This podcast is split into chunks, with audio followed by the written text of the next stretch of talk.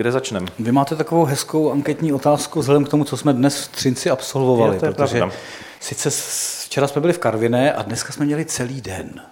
Byli jsme v Třinci celý den. Což se nám nestává běžně. Takže jsme si řekli, že obohatíme přípravu i pohledem na některá místní místa. Takže já se čistě zákeřně zeptám, kdo z vás byl v místním muzeu?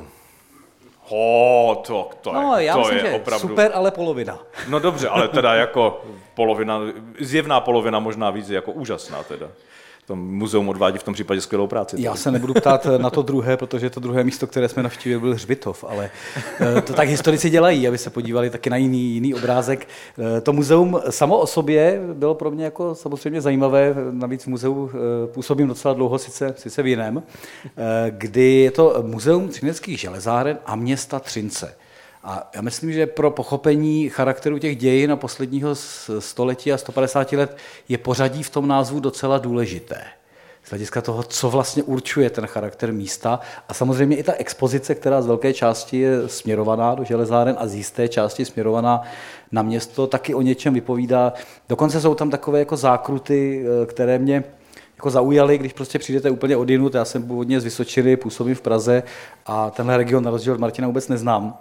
Když procházíte to muzeum, které je vlastně jako zajímavé. Já ten region znám, proto bych si to netroufl někdy tvrdit. Pochopím, že je tam třeba obrovský model železáren. Přes celou místnost je to prostě, sice jsem se moc nezorientoval jako netechnický typ, ale je tam prostě obrovský model železáren. Je tam hezký model města jako před 100 lety, když to řeknu, jako maličké město a pak je tam to, jak se rozrůstá tímhle způsobem. Ale samozřejmě, co tenhle charakter města taky spolu určuje, je tam poměrně velký model hokejového stadionu, ale takový jako hezký, dětský, bych řekl. Jo? Hrajou železárny v Setín s Třincem. Vypadá to, jako když to dělala Helena Zmatlíková trochu. Jako je to jako hezký dětský. Ale ty figurky jásají ve chvíli, kdy se vhazuje buly. Jo? Jako, mně to připadalo, no takhle bych to dělal já, no. Ale je to velký model uprostřed té místnosti, kde samozřejmě je téma sportu, ke kterému se určitě ještě dostaneme. Vy se k tomu dostanete. Já se k tomu dostanu, ale já jsem si tam vyzvedl pracovní list pro školy. Já se k tomu dostanu potom tematicky, ne teď na začátku. Já vám dám pár otázek z pracovního listu pro školáky sportovní okamžiky na Třinecku. Jako mě? No vám. No, to bude super. Protože já jsem nevěděl ani jednu, se přiznám. No, tak já budu jistě přeborný. No tak mě zaujalo, že se vyrobí ještě speciálně pracovní list, protože ten sport je strašně důležitá záležitost i z hlediska identity tady. My to jako na mnoha místech vidíme podobně, ale tady zrovna máte klasický pracovní list, kde mají nakreslit třeba děti. Popište, jak vypadal Třinec třeba před 100 lety, jak si ho představujete. Nebo jsou tam etnografické smaltovna, předměty. A pak tam máte poměrně obsáhlý pracovní list o těch sportovcích, takže některé otázky mě zaujaly, jak říkám, ani jednu jsem nezvládl v rámci křížovky pro 5. třídu. Tak to je jenom na začátek. Tady je Martin Groman. A tady je Michal Stehlík. Co se vlastně stalo na sídlišti v Třinci-Lišpicích? Třinecké železárny v Třinci byly založeny v roce 1839. Patří mezi nejstarší hutní podniky v České republice. Celá otázka těšínská a slezská měla svůj začátek, ovšem v tym Národním hnutu, ale skončila se v Paříži. Československo jako republika, jako štát nemůže existovat bez karvinského uhlí a košicko-bochumínské drahy. Němci tvořili jenom relativní většinu. To znamená, Čechů a Poláků bylo dohromady více. Nejtvrdší boje s polskou armádou sváděla střední skupina československého vojska u Kyšelova před Skočovem. Československá vláda, respektive ještě vlastně Národní výbor v Praze, vznesl nárok na celé těšínské Slezsko z důvodu historických. O Šnejdárkovi a jeho vojácích se díky jeho úspěšné minulosti v cizinecké legii a bojům v Africe šířily jak v Polsku, tak i v Maďarsku hrůzostrašné pověsti. Na stavbách socialismu v Ostravském kraji byla dána do provozu již druhá vysoká pec, tentokrát v Třinci. Byla postavena v rekordním čase. Se Třinecké železárny postupně staly jedním z nejvýznamnějších hutních komplexů v bývalém Československu a posléze v České republice. Všem, kdož dokázali postavit tohoto železného obra v tak krátké době, patří dík celého národa. Stará ocelárna už dosloužila a tak pomalu mizí komín, který produkoval charakteristický červený dým zamořující okolí a životní prostředí v Beskydech. Nechť tato pec dává dobré železo, nechť všichni její hutníci plní a překračují plán. Zapište dějiny! My většinou se odpíchneme do toho našeho vyprávění od nějakých třeba rodáků. Našel jste nějaké zajímavé rodáky v Třinci? kteří vás zaujali, což neznamená, že ten náš výběr je jako svatý, jo? Že tím, že někoho vynecháme, koho si místní váží, takže to něco znamená, vůbec ne. No, rodáky jsem samozřejmě našel, já vím, že vy máte jednu jako významnou osobnost. No, já mám spíš pestrou osobnost, než ale významnou. My zase velmi rádi, a to zase můžu zopakovat, to je hezké, když chceme pochopit nebo se vůbec podívat na dějiny místa, tak je zajímavé podívat se, ještě tady paní radní, tak je to vtipné, co má město na svých webových stránkách, když prostě někam jedete a prokliknete si, jak vnímáte svoje dějiny. A tady je hodně zajímavé, že Třinec je velmi podrobný. Vy tam zjistíte prostě po jednotlivých téměř dekádách spoustu událostí, je to většinou chronologická osa. A pak si prokliknete, což taky děláme z hlediska toho, jaký je obraz pro širší veřejnost, protože ne každý bude na stránky města, když chce historii. Prostě bohužel ťuknete tu Wikipedii a teď si zjistíte, jaký je obraz Třince vlastně v rámci Wikipedie. Tak třeba z hlediska rodáků to můžete téměř dělit na 3 místa. Buď je to spojené s železárnami, nebo jsou to sportovci, a nebo je tady fenomén zpěvaček. Z toho, co tam v tom seznamu jako mám, jako prostě a zpěváků, jako, abych to jako řekl. Usoudil jsem ještě jeden zpěvák, ano. A usoudil jsem... Ne jeden. Já mám jednoho. Vy jste si vybral z těch 2 jednoho. Já jsem si vybral. Ale jako když jsem se díval na ty rodáky, tak jsem říkal, tam všichni mají dojem, že v Třinci se jako dělá železo a tam se vesele zpívá, že jo, prostě Eva Farná, Markéta Konvičková, Tereza Mašková, ta dokonce vyhrála Superstar v roce 2018, Michála Dolinová z muzikály, no a samozřejmě Tomáš Klus, to nemůžeme vynechat, jako jasně, z toho by to nešlo. Ale jako tady je to evidentně jako zpěvný kraj, to se furt říká Jižní Morava, nic takového. A máte nějakého nespěváka?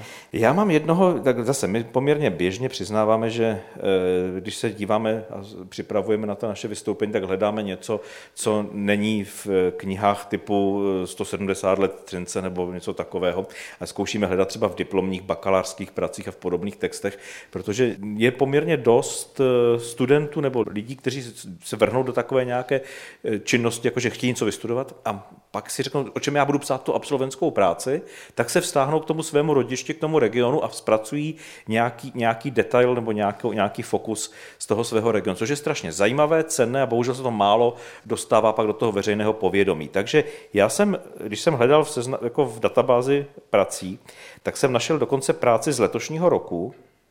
Filip Franek je v sále? Není. Dobře mu tak. Napsal práci, která jsem jako vlastně jmenuje tak, že bych nečekal, že se tam dá něco pořádně pro nás najít, protože se jmenuje Osudy obchodnické rodiny Šistkovičů a její podíl na rozvoji Třinecké smaltovny. Což jsem si říkal, prima. Nicméně, když ta práce, on ten autor je evidentně jako milovník genealogie, takže se tam jako velice masivně rochnil v 19. století a v různých jako zákrutech té rodiny, což je ale ta rodina, která tady stála za do velké míry celé 19. století za místní smaltovnou. Ano, ta smaltovna vznikla v roce 1845, vlastně poměrně brzo po otevření těch hutí, ale končí v roce 1906 pro nerentabilitu. Ale ta rodina je s tím spojena celou dobu, je to taková ta polská šlechta, že vždycky říkáme, to je jako pěkný fenomen v té střední Evropě, že Maďaři a Poláci mají šlechtice každého 6. U nás to rozhodně takhle není, takže jsou to opravdu jiná společenství. Ale zaujal mě tam osud jednoho z té rodiny, který už jako nesouvisí s tou smaltovnou, a to byl Felix Šistkovič, který se narodil teda 1882 v Třinci, proto jsem si říkal, výborně, bude to opravdu rodák, akorát teda zrovna s tím průmyslem neměl společného vůbec nic, protože vystudoval teologii a svoji primici, tedy první mši, měl v roce 1907 v Těšíně. Nicméně stal se učitelem náboženství, primárně vlastně se soustředil na německé školství, konec konců definoval se jazykově jako Němec, taky uměl ještě dobře polsky, ale ta čeština, který konstatuje autor, už byla slabší. No a zásadní to začne být pro ty jeho osudy a pro to, co já chci na tom ukázat, tak tu pestrost vlastně, to začne být po vzniku republiky, po roce 18 samozřejmě. On se tady stane významným činovníkem vlastně německé katolické politiky, řekněme, tady přímo založí spolek, ten se jmenuje moc hezky, Katholischer Volksverein für Český Těšin und Umgebung. Jo? Hlavně ten Ungebung. Tak, ano. A je politikem německé křesťansko-sociální strany, tedy lidovec v podstatě řečeno jednoduše naším termínem dnešním. No a podílí se především na politice v Těšíně. A zatímco ty německé a polské strany tam v Českém Těšině spolupracovaly, tak třeba v tom polském Těšině jako byly ostře proti sobě, takže ta politika lišila. A on se dostane do městské rady, dokonce je druhým místostarostou a tak dále. A dojde tam jako k zajímavým a takovým pestrým momentům, kdy například dojde ke schvalování rozpočtu. A přestože ten rozpočet jako připravují ti čeští politici místní i s těmi německými, i s těmi polskými, tak při schvalování se Češi zdrží hlasování. Takže vlastně jako se zachovají podle. Že jo? A teď jako oni se to tam jako vysvětlují, proč to tak bylo. A ten místostarosta Petřík český to zdůvodňuje třeba změnu hlasování českých radních tím, že během této doby mezi dojednáním a hlasováním se změnilo cítění nejen české, ale i německé strany. Najednou to cítíme jinak. Ale co mě pobavilo vyloženě, jako ten Šistkovič se toho fakt nebál, toho veřejného projevu, protože říká, jako on byl referentem pro školství, a protože byl jako Němec a byl zástupce toho německého fenoménu v tom regionu. A ještě ke všemu měla starosti spíš tu katolickou politiku, tak umístil ve třídách německých škol kříže. Proti čemuž vystoupilo s velkou nevolí, jak si vystoupili zástupci českých socialistů. Říkali, to takhle nemá být, nemáte šířit náboženství ve školách tímto způsobem. A on oponoval tím, že jako si to rodiče si přáli výchovu náboženství, tudíž nemají nic proti umístění křížů a on sám nemá nic proti tomu, aby si socialisti umístili ve svých školách Lenina a Trockého. Jako opravdu, jako, tady máte ta 20. a 30. léta to stýkání vlastně jak těch nacionalit, tak těch politických směrů, které se postupně radikalizují. Přirozeně jako on se dostane postupem do toho, že ta česká strana jak od těch 30. letech přebírá i nacionálně tu dominanci i v tomto regionu do jisté míry, což se projevuje v tom školství, v úřadech a tak dále, tak tito lidé jsou výrazně proti, jako je Šistkovič. Jsou prostě proti tomu, říkají, to nás utlačujete, to nás umenšujete, to nás chcete vlastně porobit a není to projevem jako pokroku nebo vymoženosti, ale spíše útlaku. Problém je, že to Těšínsko v rámci rakousko-uherské monarchie, které oni ještě zažili a měli v hlavě tito lidé, tak bylo celistvé. A byl to významný prvek v té monarchii, který propojoval to Slezsko, Halič, Uhry a Rakousko. A tady najednou potom v roce 18, a ještě se možná k tomu potom nějak dostaneme, tak dojde k tomu, že ten region se stane vlastně periferií hned dvou republik, hned dvou států. Jak pro to Československo, tak pro to Polsko je to území na okraji. Zatímco pro to Rakousko to bylo podstatné území, které bylo ještě ke všemu průmyslové a tak dále. Takže oni to cítí jinak a vnímají ten český fenomén jinak, což se na druhou stranu projeví během války nebo těchto okupace a následně tady v tomhle případě přičlenění k říši, kdy on se třeba nezapojí žádným způsobem do aktivit za války na straně represí nebo kolaborace snad dokonce. A dokonce je pak následně soudem shledán jako nevinným, jako vlastně nepáchal za války nic, za co by mohl být trestán. Takže mu bylo nabídnuto, že může zůstat, že nemusí odejít, přestože se hlásí k německému fenoménu, pokud se ale začne hlásit jako, že je Polák. A on říká, tak to ne, a odejde jde do toho odsunu a odejde z republiky vlastně. Jo, protože to vnímá úplně jinak a působí pak ve Wittenbersku a tam také zemře. Ale to máte osud mezi 19. stoletím a koncem druhé světové války, který vlastně odráží úplně všechny ty základní principy, které ten region vlastně zatěžovaly v té době, nebo které ten region v té době prožíval. Ať už je to nacionalita, nebo ten politický boj, který tady je mezi konzervativním katolicismem třeba i politickým, nebo socialisty a tak dále. Tak já vám to zkusím doplnit v rámci jako konkrétního osudu. Já jsem jako strašně únavnej a nudnej jako v číslech a statistikách. Jo? Jednak obyvatelstva, aby spíš naši posluchači, protože místní to budou vědět, k čemu tady vlastně dojde mezi léty, řekněme 1880 a 1970. Jo? V 90 letech vývoje jednoho konkrétního místa. 1880, tady máte statisticky nějakých téměř 1800 obyvatel. 1800. Zajímavý detail ve 109 domech. Přičemž Poláci jsou na 829, Češi 259, Němci 524. A Židé 248. Takže Češi nebyli poslední. Měli jako kliku, myslíte? Měli kliku. A každopádně je to místo, které má 1800 lidí, kde je polský, německý, český a židovský fenomén, takhle to srovnejme. A pak to půjde nahoru, především díky železárnám. A když jako předsvakneme už do doby první republiky, tak najednou jste v roce 21 na téměř 6 000 lidech z těch 1800. Což je poměrně jako radikální změna i z hlediska jako sociálních vztahů a národnostních a dalších. V roce 30 se ocitnete už přes 6 000 lidí a je to ten první z okamžiků, kdy vlastně převažuje české obyvatelstvo. A v ten moment zastupitelstvo už na konci 20. let žádá, což bude asi pro posluchače zvláštní, pro místní ne, aby se vůbec jako to místo povýšilo na město. Ono se stává městem 1.1.1931, jako oficiálně, ale ve chvíli, kdy je tam už český fenomén jako převažující.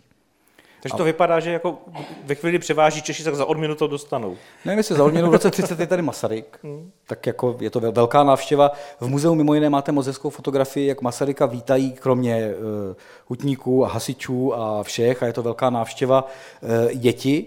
A jsou tady 3 holčičky, která každá reprezentuje jeden národ. Jo, je to prostě jako polsky, německy, česky, není tam židovská holčička. Je to národnostně vlastně pojaté, což je samo o sobě samozřejmě zajímavé v tom, pokud chcete ten rozptyl a když potom přejdeme... Ale ono to pro toho Masaryka nebylo úplně jako samozřejmě, tak jako když zajel do Čáslavy nebo do Kutný Hory, jako se podívat. To prostě přijet na Těšínsko až v roce 30, jako, až se trošku ohladilo to, ten zážitek rozdělení po první světové válce, že prostě až potom může přijet. A vyprávěli jsme i včera v Karviné to, jak některými městy jenom projede, zamává a jede dál, takže my z Rychvaldu jsme posílali kroniku k podpisu do Lán, protože jsme pana prezidenta viděli, ale jenom v automobilu. Pak první z politiků, kdo vystoupil a něco tam říkal, byl až Klaus.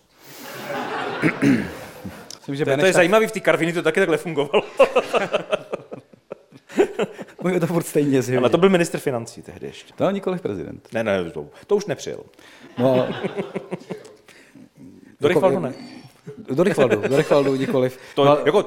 Do regionu ano, samozřejmě. Já si tady s dovolením odbočím a odbavím si jednu věc, kterou náš podcast si musí vždycky odbavit. Pardon, k nám do Rychvaldu pak už vystoupil z auta jenom Babiš.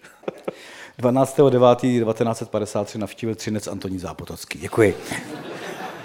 Jste chtěl jako... Vidím, že v sále máme posluchače podcastu, ale tohle bylo trochu násilný. Já to občas musím jako do toho vnést. Já vám to předvedu mnohem plavně za chvíli. Já si myslím, že František taky přijde. Ale vidíte, jak rafinovaně. No a já dokončím jako čísla, jenom maličko, kdy začali jsme na téměř 1800 lidech v roce 1880 a kolem roku 1970, po 90 letech se pohybujete přes 30 000 jako v rámci toho, což je opravdu revoluční se vším všudy. Takhle brutální změnu, jako nemyslím negativně brutální, ale z hlediska počtu obyvatel. My jsme minulý rok si povídali třeba ve Žďáře nad Sázavou, kde zažívali něco v malém podobného, kdy vlastně tam je obrovská investice taky jako do fabriky a přichází spousta lidí. Já tady mám potom nějaká jako zbytečná čísla pod roce 45, ale ještě jednu věc jsem chtěl zmínit k té pestrosti. Když jste to zmínil o tom, že ono to není samozřejmě jenom pestré v Třinci z hlediska národností nebo dokonce náboženství, což je úplně zase specifická oblast. Mimo jiné tenhle region je velmi originální v tom, kolik denominací tady vlastně jako funguje. Že to není jenom katolíci a pak nějací protestanti a možná židé, ale těch jako variant, těch jako jednotlivých komunit. My jsme říkali, že se tady jako hodně zpívá, ale tady se dělou jako rozdílné jiné věci. Jako ano, když budeme tady v sousedním Polsku vyprávět, že v roce 2001 se v Třinci ve sčítání lidu k nějakému vyznání přihlásilo 60% obyvatel, tak si budou ťukat asi na čelo, protože to je pro ně prostě strašně nízký číslo. Ale pro české poměry, no, pro poměry České republiky, to znamená, že Třinec je jedno z nejvíce religiózních míst v republice. Touhle deklarací svojí vlastně. Akorát je to samozřejmě, jako, jak jste říkal, pestře, takže kromě římských katolíků, poměrně očekávaných, tak tady najdeme samozřejmě protestantské sbory, dokonce tady od roku 2020 působí Noachide, bych taky nečekal. Ale máme tady Slezskou církev evangelickou augsburského vyznání, dokonce 4 sbory ve městě mají být. Svědci Jehovovi, adventisté 7. dne, církev bratrská, apoštolská a tak dále. Takže ta skladba je kromobyčejně pestrá evidentně do dneška. A to taky nevznikne, protože v roce 1989 se v Praze zachrastí klíčem a ten region si řekne, tak fajn, tak odložíme stranické průkazky a začneme se modlit. Takhle to nechodí v tom světě. Jako to je úplně jinak. To je prostě navazování na nějakou kontinuitu, nějakou tradici, která tady dlouhodobě je, což zase rozbíjí tu představu, jako jsme to říkali i včera v Karviné, o rudém kraji a černé zemi. Jako, jo, takhle to není. Tak já navážu na rudý kraj a černou zemi ještě další jako pestrostí. Ale mimo jiné to mnou často citovaná knížka dvou autorů, kteří mluví o religioznosti první republiky. Oni tam velmi hezky ukazují jednu věc, že lidé spíš opouštějí katolickou církev, ale hledají jinou. to není o to jako nevěřit, tam jde o to jako nebýt v té katolické. To znamená, tady je to velmi bohaté v tom hledání alternativ z hlediska té víry. A jsou tam zajímavé momenty, jako řekněme sociální nebo psychologické, jak moc často i podle jako aspoň dat, která mají k dispozici a materiálu a vzpomínek, rozhodovalo o tom, kterou denominaci jako ta rodina si vezme spíše manželka. V rámci jako pocitu a víry. Výborně, skoro jsem to tady schodil. Ale taky jste to skoro zachytil. Skoro jsem to zachránil. No ale já dokončím tu svoji pestrost. Když už jsme měli národnostní pestrost, tak jste měli náboženskou pestrost, tak si dejme ještě politickou pestrost a dejme si politickou pestrost třeba první republiky. Tady je to taky výjimka, kdy obecně se říká ano, v Československu první komunální volby 1919, parlamentní volby 1920, no ale když se tady válčí 1920, respektive když máte takhle radikální situaci v regionu, no tak nepůjdete k volbám. Takže máte komunální volby 1923. Ono se to často řešilo vládními komisaři a podobně, tam, kde to bylo komplikované. A já jenom jako ukážu dvě barvitosti na začátku a na konci. Uh-huh. Tak dostaneme se časem k 640. Barvitost na začátku, volby 1923 v Třinci. A teď jenom ten součet není o to, abyste si pamatovali nějaká čísla, ale aby se ukázalo, jak je to vlastně svým způsobem rozbité a rozdělené jak politicky, tak nábožensky, teda národnostně. KSČ získá v těchto komunálních volbách 7 mandátů, což není málo. Polští socialisté 4, polští katolíci 4, Slezská lidová 2, České strany ostatní na jedné kandidáce 10 a německé strany na jedné kandidáce 9. A teď to začnete sčítat, je to nesmírně jako pestré. Kdo vytvoří koalici? No, starostou se stane inženýr Kořínek, což si myslím, že nomen omen ve smyslu jako české, myslím, že starostou je do roku 1930, respektive starostou, když už je to potom město, to jako vede. A 1938, jo, obraz na druhém konci, opět české strany spojité, nebo většina z nich už 13 mandátů, tam jde o to, jako, jde to nahoru. Kandidují čeští fašisté, jdou samostatně, dostanou krásných 44 hlasů a 0 mandátů. V pořádku. Socialističtí Poláci jdou dolů, ty mají 2. Pak je tady Svaz Poláků, zase společná kandidátka 9. České strany 13, společná polská mimo socialisty jako 9. A Sudeten Deutsche Partei Konrada Henleina, která stáhla veškeré víceméně německé hlasy, taky 9 mandátů. Takže ono je to rozbité, podobně jenom se to víc soustředilo.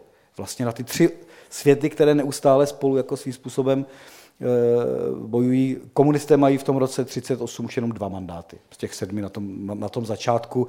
A samostatná židovská kandidátka zvládne 1 mandát. Protože na mnoha místech měli židé vlastní i politickou, zejména v obecních volbách, by to zkoušeli na celostátní úrovni, vlastně kandidátku dokonce s jedním mandátem. Takže tady vidíte tu pestrost, která se týká nejenom osudu konkrétních lidí a rodin a národností a polské, německé, české a židovské, ale i toho náboženství a právě těch voleb, kdy je to velmi, velmi složité. Pak to teda změní válka, kdy už po roce 45 můžete mít jenom ty 4 strany povolené a k tomu se možná ještě dostaneme. Tam už to tak rozbité nebylo, protože když můžete volit mezi 4 jako československými, respektive českými stranami, tak je to úplně jiné než jenom 6 let předtím. No, nicméně jeden z dalších fenoménů, který to, jsme to říkali na začátku, který to tady ovlivňuje, samozřejmě ten průmysl. Bez toho by tady jako nebylo a nebyli mnozí. A ono to je vidět i v těch jako momentech, kdy dochází k tomu politickému lámání. Jednak spory, válka o Těšínsko na konci první světové války nebo v roce 1919, kdy tam se rozhoduje složitě o tom, kudy ta čára povede, jestli Košicko-Bohumínská dráha bude nebo nebude v republice a když nebude, co to bude znamenat pro Třinec a pro další průmyslové oblasti, jestli ostatně bude tento region v Polsku, chvíli tam je, chvíli se vrací zpátky a tak dále. Ale ve finále jedním z těch momentů, který hraje na vážkách při tom rozhodování, nikoli v vojenském, ale při tom rozhodování při té mírové konferenci, je, že ti majitelé těch závodu, což třeba zrovna v Karviné byl rod Larišmenich, který loboval za to, aby to území připadlo Československa, protože si uvědomovali, že vlastně celá infrastruktura je navázána na tuto část Slezska, takže to nechtěli roztříštit, nechtěli přijít do tu železnici v kooperaci s těmi fabrikami. Podobné to bylo i tady. Když se o 20 let později dojde k dalšímu kolu tohoto sporu, dojde k záboru Těšínska, tak vlastně tady máte evidentní snahu té nové polské vlády, vlastně toho polského záboru, třeba zrovna v Třinci ovládnout okamžitě ten průmysl, takže vzniká vlastně kooperace mezi Poláky a francouzskými akcionáři. Takže jako, my to dneska vyprávíme vždycky v těch velkých dějinách, takže jako, přijdou pak v roce 1939 Němci a seberou to všechno a je to vlastně jakoby politický čin. Ale ti Němci třeba ty francouzské akcie Třince získají až po záboru, po té, co porazí Francii. Jo, jako tam se to odehrává čistě pro té politické linii jako tímto způsobem a vlastně i ty akcie přecházejí až v roce 40, protože prostě francouzští akcionáři pořád ještě mají tady svou investici. No, kdyby se to chtěl jako dostat jako do širšího kontextu, tak pokud se třeba řeší vůbec záležitost té bohumínsko-košické dráhy, což to je ve druhé polovině 19. století, 1866 až 72, tak tu koncesi na stavbu vlastně získají nejdříve Belgičané. Začne se stavět tedy ne od Košice, ale od Bohumína, protože je to výhodnější a je tam tlak, aby tady už ta dráha byla a v podstatě to fungovalo. Jenomže Belgičané mají finanční problémy během té stavby, tak to začne přebírat anglo-rakouská banka. Tak tam máte jako anglo-rakouský kapitál v daný moment.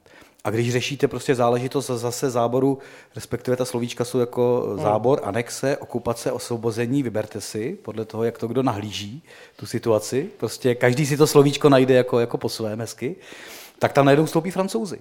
A to, že Francouzi jsou prostě jako vytlačeni z železárny, respektive z téhle polské investice, je až poté, co prostě Německo vstoupí do Francie a porazí Francii. Takže tady vlastně máte Belgičany, anglo-rakouskou banku, Francouze a nehledě na to, že když vstupujete do první republiky, tak se v rámci majitelů bavíte o rakouské, báňské a hutní společnosti a akorát v roce 1923 vypadne slovo rakouská.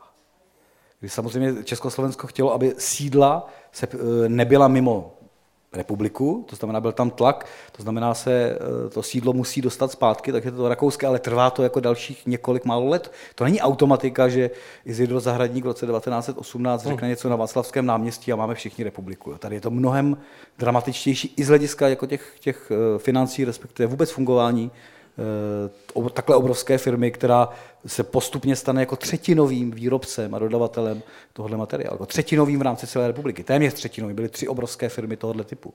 Zase i ten konec války, samozřejmě zatížený zase nacionalismy i tady v tomto regionu, ale i v tom průmyslu, jako neznamená, když se podíváte jasně, to osvobození, to míra, je to radost, samozřejmě. Ale když si podíváte na tu výrobu, tak je to problém, protože ty hutě meziročně, mezi lety 44 a 45, klesnou o 2/3 v produkci. Ze 640 tun na 270. Jako to, končí válečná produkce a jde se do krachu v podstatě jakoby té produkce. A tady vlastně vidíte najednou úplně jinou optikou to, co se odehraje na počátku 50. let, po roce 48, ten tlak toho nového režimu na to, že budeme mít ten těžký průmysl, budeme mít tu obrovskou investici do těch hutí a dolů a tak dále a budeme země místo produkující lehký průmysl a strojírenství a inovace, budeme země, která bude zatížena těžkým průmyslem, protože to je to, co nám bude vydělávat a to, co tu republiku zachrání. No ano, v tu chvíli po té válečném propadu těch fabrik bylo potřeba to nahodit vlastně zpátky, protože jinak byste museli řešit, jak to inovovat.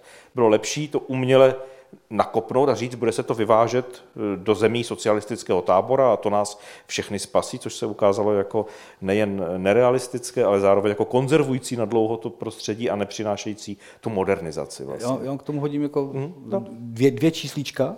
My se vlastně bavíme o produkci, bavíme se o tom, jak se to musí po roce 45 jako nastartovat, ale v rámci toho, jak se to musí nastartovat ve velmi hektické atmosféře, tak samozřejmě ti lidé, kteří tam pracují a kteří jsou jako lákáni, aby přišli, máte v muzeu právě krásné letáky jako vůči Slovákům, prostě přijďte, denní mzda 6 až 7 korun, bydlení, sociální zázemí, prostě přijďte, v Karviné jsme se bavili, že dokonce na Ostravsko-Karvinském revíru se objeví 118 pracovníků ze Sicílie. Jako sicilští horníci, kteří utečou po Měříci teda, jo. Ale kam? No na Mostecko teda. No. Ne, nemyslím, jestli úplně pomohli. Zmatení jak lesní včely. Ale Ale ta potřeba a snaha vlastně dostat sem strašně moc jako pracovníků velmi rychle, aby se jednak obnovila výroba a fungovala. Ona má jako ještě má spoustu dalších stránek v rámci jako sociálního soužití, bydlení, vůbec charakteru toho místa. Můžeme se bavit téměř metafyzicky o vztahu k tomu místu. Když prostě přijdete na práci, tak budujete v generacích teprve vztah. Ale já tady mám jedno jako drobné číslo z knížky 170 let Třineckých železáren, a to je číslo úrazů a smrtelných úrazů bezprostředně po válce, právě protože přicházeli noví nezaučení lidé, kteří nevnímali vlastně, kde se ocitli mnohdy. V roce 1945 je v rámci železáren 1649 úrazů, z toho 12 smrtelných. A v roce 1949 je to 2238 úrazů. Z toho tedy 11 smrtelných. A to je vlastně, no, paní Čeptá, můj otec, jako, to je vlastně neuvěřitelné číslo zase z hlediska toho, že my vidíme velké dějiny, my vidíme to, jak se to jako hroutí a teď i v muzeu si přečtete třeba na začátku 50. let, to nás určitě zaujalo. Ano. Abychom muzeum jenom nechválili, tak nás tam... Ne, to není nechválili, to je, mají tam takovou napsanou takovou jako větu. Obrovský růst produkce v 50. letech byl výsledkem rozsáhlé a intenzivní výstavby závodu, ale chyběla potřebná produktivita a efektivnost. Trošku z toho vypadla ta ideologie. A teď jako, ty panely a texty jsou vlastně mimo tu ideologii toho komunismu, tam se vlastně mluví o dějinách té fabriky, nebo respektive obrovského komplexu, ale to taková ta věta, jako strašně se investovalo, ale holt chyběla produktivita, efektivnost. A fakt je ten, že do roku 58 se vlastně ta předválečná produkce strojnásobí, což jdete ještě daleko za ten rok 44, kdy ta produkce byla veliká. Jako ten režim to dosáhne, ale otázka je, za jakou cenu. Na druhou stranu, abych vám ukázal, jak ta ideologie vypadala, jak vypadalo to ideologické pojetí té věci, tak když tady na počátku 50. let řeční na Ostravsku a na Karvinsku Klement Gottwald už jako prezident a vysvětluje, jako, co se teď bude dít, tak vlastně třeba tady specificky zrovna v Karviné vysvětloval horníkům, že důraz teď bude na těžký průmysl, na hutě, doly, ocelárny a ten nás zbaví závislosti na západním světě, a to jak co do dovozu, tak do vývozu. Naopak nově budeme orientovat se na blok míru, mimo jiné na Čínu a další socialistické země. Čínu. Jo, bravurní nápad, prostě budeme vozit ingoty do Číny. A tady my se bavíme pořád jako o tom průmyslu, to je pořád jako politika a dělníci. Ale tomu se podřizoval celý ten stát, takže se to projevovalo i v dalších oborech, ať už ve školství, v infrastruktuře, ale třeba i v medicíně, ve zdravotnictví. Já vím, kam směrujete. Přesně. Náměstek ministra zdravotnictví v 50. letech je kdo? Tehdy říká, naše orientace na těžký průmysl je správná a zdravá. Je nejlepší zárukou budování socialismu a růstu blahobytu všeho pracujícího lidu. A dodávám, že Ostravsko teď nově bude, pravděpodobně z té pražské perspektivy myslel celý ten region, bude hlavní starostí zdravotníků, ale pomoci musí celá republika. A říká, bude třeba se zbavit lokálně patriotistických hledisek. Zejména kraje, kde mají fakulty, budou muset odvážněji dávat vysoko kvalifikované kádry Ostravskému kraji. Budou muset pochopit, když některé investice budou přednostně dávány Ostravě a dalším městům v tomto regionu. Na tomto poli jsme dělníkům ještě hodně dlužni. Říká František Kriegel. No bylo to ústrojnější, ano, než můj základ. Dokonce jeden z těch projevů říká, že my jsme ta nejšťastnější generace, která ještě zažije výsledek této své velké revoluce, a když se nevzdáme a vytrváme, tak to dokážeme. Prostě my to dáme, je to opravdu patetik stalinismu v tu chvíli. No a když jste u těch dělníků, já jsem si jako našel takový jako zajímavý střípek zase v rámci Třineckých železáren a jejich jako vstupu do dějin kolem, řekněme, dramatické situace let 46 až 48. Jo. Mm-hmm. Nejdřív zase budu unavovat čísly, ale jako maličko, a pak budu mít jiná čísla pro jistotu. Tady volby v roce 1946 také vyhraje komunistická strana, jako ve většině míst republiky. Celé české části republiky. A Slovensko ne. A má 946 hlasů, 807 hlasů ale mají národní socialisté, 728 hlasů mají sociální demokraté a někde vzadu klopítají z 381 hlasy lidovci. Takže pokud by to bylo jako nějaká spojitější fronta proti komunistům z hlediska sociálních demokratů a národních socialistů, tak by to mohlo být i zajímavé, ale i tady vyhrají, ale já to říkám z jiného důvodu.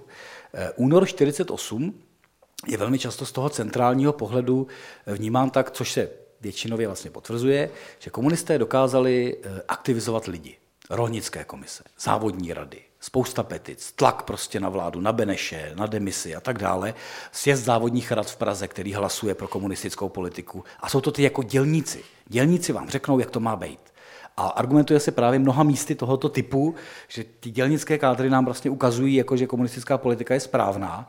No ale když se podíváte na takový jako drobný střípek z třineckých dějin ohledně závodní rady v třineckých železárnách, tak mě poměrně překvapilo, teda musím říct, kdy v roce 1947, to znamená těsně předtím, než přijde teda ta krize, mají být volby do závodní rady, do nové. No proč asi, že? No, aby se prostě, budete si základno. Aby se zvolila správně. Dělníky. Už v té předchozí závodní radě při tisícovkách zaměstnanců mají komunisté samozřejmě vliv, poměrně výrazný. Takže nakonec to dopadne tak, že je jenom jedna jednotná kandidátka. Že nejdou proti sobě dvě kandidátky jako do závodní rady. Prostě máme tady kandidátku, které mají komunisté vliv a předkládáme ji dělníkům. Jenom si uvědomíme tu sílu, je tady nějakých jako 8120 voličů, to znamená těch, kteří mohou hlasovat v těch volbách do závodních rad. Z toho nakonec volí téměř 7000 lidí. A tam bylo takové jako zákeřné pravidlo pro komunistickou politiku, že úspěšná kandidátka musela mít 4/5 hlasů. Ona musí to mít podporu těch dělníků. No a ta kandidátka... To protože se předpokládalo, že je mít budete. A ta kandidátka... Takový nesmysl se tam nestanovíte, když bojujete o desetiny. No když si to myslíte. A ta kandidátka v třineckých železárnách získá 51% podpory. To si rozhodně nejsou 4/5, takže ta jednotná kandidátka není zvolena. A není to tak, že by dokázala být prostě potom nátlaková vůči tomu, že kde je to dělnictvo, kde je to rudé. Přinejmenším 50/50 prostě je tady skepse vůči tomu. Protože pokud žijeme v představě, a doufám, že v ní nežijeme, že ve 40 letech komunistické diktatury dělník rovná se komunista, tak je to prostě nesmysl. Jo, tam tohle není. Vidíme to na spoustě míst a krásným momentem samozřejmě, kdy to je dobře vidět, je měnová reforma, ať už to je tady, nebo je to v Plzni, nebo na mnoha místech. I včera jsme v Karviné připomínali třeba Bohumínské železárny, kde jako dojde k odporu, k veřejnému vystoupení dělníků proti režimu. A konec konců je to váš Antonín Zápotocký, který říká v tu dobu, že nebudeme budovat kult dělníka, protože dělníci prostě o hruzo se spěčují.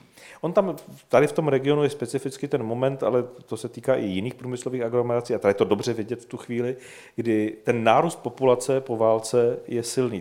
Těch lidí, kteří přicházejí na Ostravsko, na Karvinsko, pracovat do těch dolů, do hutí a tak dál po roce 1948 je velké množství, ale oni tady nejdou budovat ráj na zemi. Oni jdou pracovat, protože tady je dobrý výdělek pro ně v tu chvíli. A protože dobře vydělávají, tak si spoří. V roce 1953 jim to stát sebere. Takže body by se tvářili jako loajálně k tomu režimu. To je pro ně jako špatná situace. Moc hezká studie třeba jako o pražských závodech, kde jako, vemte si, kolik tehdy se vydělával plat, který byl, tak byly jednotky tisíc, že jo? To ještě před reformou tedy, že? A jako třeba v pražských závodech byl problém, že někteří dělníci, kteří byli jako vysoce honorovaní, tak najednou jako přišli do té směnárny a přinesli třeba jako 100 000 hodnoty k té výměně, což byly jako obrovské peníze. A prostě byl pracovitý a spořivý a nasyslil, jo? Teď najednou prostě to měnil v poměru 1:50 a více. Takže odcházel, jako přišel z nůší a odcházel, že se to vešlo do kapsy. No. Tak, jako, tyto lidé nebyli loajální k tomu systému v tu chvíli a dávali to najevo. Takže dělnická třída, řečeno tehdejším slovníkem, a komunistická strana nejsou dvě identické jako prolínající se entity. Jsou to rozdílné věci velmi často. A mezi nimi je vyjednaný nějaký smír nebo nějaká kooperace po většinu toho systému. Ale není to tak, že by dělníci tvořili, což je iluze. To jsme mnozí naletěli na komunistickou propagandu, že je to systém tvořený dělnickou třídou. Nikoliv, je to i ovládání těch dělníků jako takových. Já bych přeskočil na sport, co je na to? No to mi řekněte jednu věc, to jsem si řekl, ano. Jak slyším jako dělníka, tak se vám vybaví sport. To mi ale řekněte vážně, já jsem se díval, protože jak jste říkal, že se díváme na stránky města, tak jsem zabrousil na tu Wikipedii, abych se podíval, protože ono je taky vtipné, že někdy se podíváte na stránky města, jak má popsanou historii, pak se podíváte na Wikipedii a říkáte si, kdo od koho to Ctrl C, Ctrl V převzal, jako jo, texty jsou identické. Takže vždycky si říkám, kdo od koho kopíruje.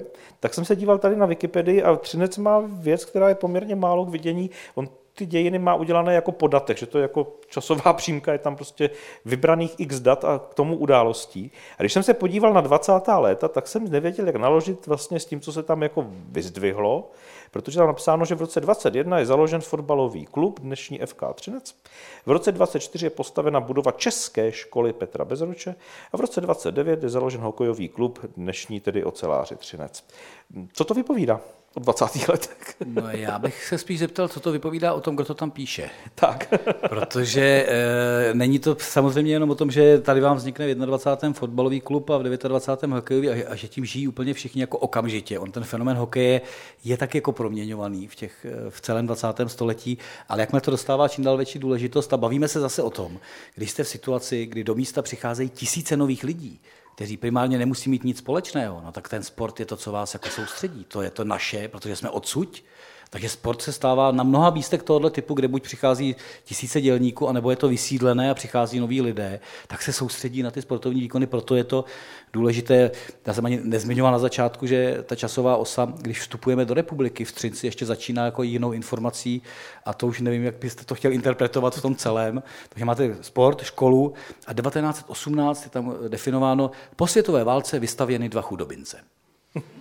Jo, ale samozřejmě to je důležité, protože je tady nějaká sociální situace, která se vlastně musí řešit a bavíme se o tomhle, ale k tomu sportu... Ano, my zase tu první republiku máme přemalovanou tou Dášeňkou a Masarykem v Lánech a máme dojem té krásné demokratické republiky, ale prostě začátek 20. let je krize. Obrovská, vlastně srovnatelná v mnoha ohledech s krizí 30. let potom. Která tady samozřejmě zasáhne úplně fatálně, když jako máme přepnout na krizi. Ale u toho hokeje je to jako ještě zajímavé, že i do toho sportu logicky, což se prostě děje vlastně všude, jako vstupuje ta politika nebo ty národnosti. Protože když tady dochází vlastně k tomu obsazení po roce 1938, tak ten hokejový tým se chviličku jmenuje KS Zaolžie. Jako se to přejmenuje. Prostě na chviličku teda, samozřejmě, ono to potom funguje. Pak se nehraje teda 6 let ku podivu. To se řeší jako jiné věci a pak mě jako zaujalo... On neměl kdo hrát. jako slovakistu mě pak zaujalo, že v sezóně 45-46 opět SK Železárny Třinec prostě mají hokejový tým, který nastupuje ke svému prvnímu zápasu proti SK Žilina. Výsledek 0-6. Takže pak prostě to jako musí nastartovat jinak a pak už tam máte prostě stadion, konec 60. let a pak to je téměř jako po desetiletích. Jo? Sezóna 68-69 jako druhá liga, 79-80 první liga, 95-96 to už jste po revoluci extraliga a 10-11 mistři. Když si počkáte každých 10 až 15 let, tak půjdete nahoru. A teď jsme kde tak zhruba? No, to na tom nejsme úplně špatně, jo, dobrý. Ale my, co fandíme úplně jinému klubu, bychom to jako... A já jsem si právě připravil pro vás... Já mám výhodu, že nefandím žádnému klubu, takže můžu být všude zdejší. No ale zase fandit Motoru České Budějovice, to je vlastně takový masochismus. Jo, prostě víte, že to nedopadne dobře. Ale fandíte. Tak a vždycky, když říkáte, že fandíte Motoru, tak já mám chuť říct, že fandím spojce. Francouzské. Třeba. No a mě právě, když jsme u toho sportu, a právě to je zase nějaká... Aha, ono dojde na ten test. Kvíz, no. Já jsem se musel teda googlovat ten kvíz, to mě jako zaujalo, že prostě přijdou školní děti do muzea a dostanou kvíz, protože ten sport tam má jako docela významné místo, včetně toho modelu a máte tam krásné poháry a máte tam i tu aktualitu v rámci jako ocelářů, je to pěkné. A třeba je tam věta, já jsem to jméno, přiznám se, jak jsem jako... Tak mi dávejte otázky, já se budu říkat o nápovědu. Jaké sportovní náčiní používala třinecká mistryně Československa, teda ČSSR i ČSR Drahomíra Drijová? Oštěp. Skvělé. Tak my to spolu dáme, to dopadne.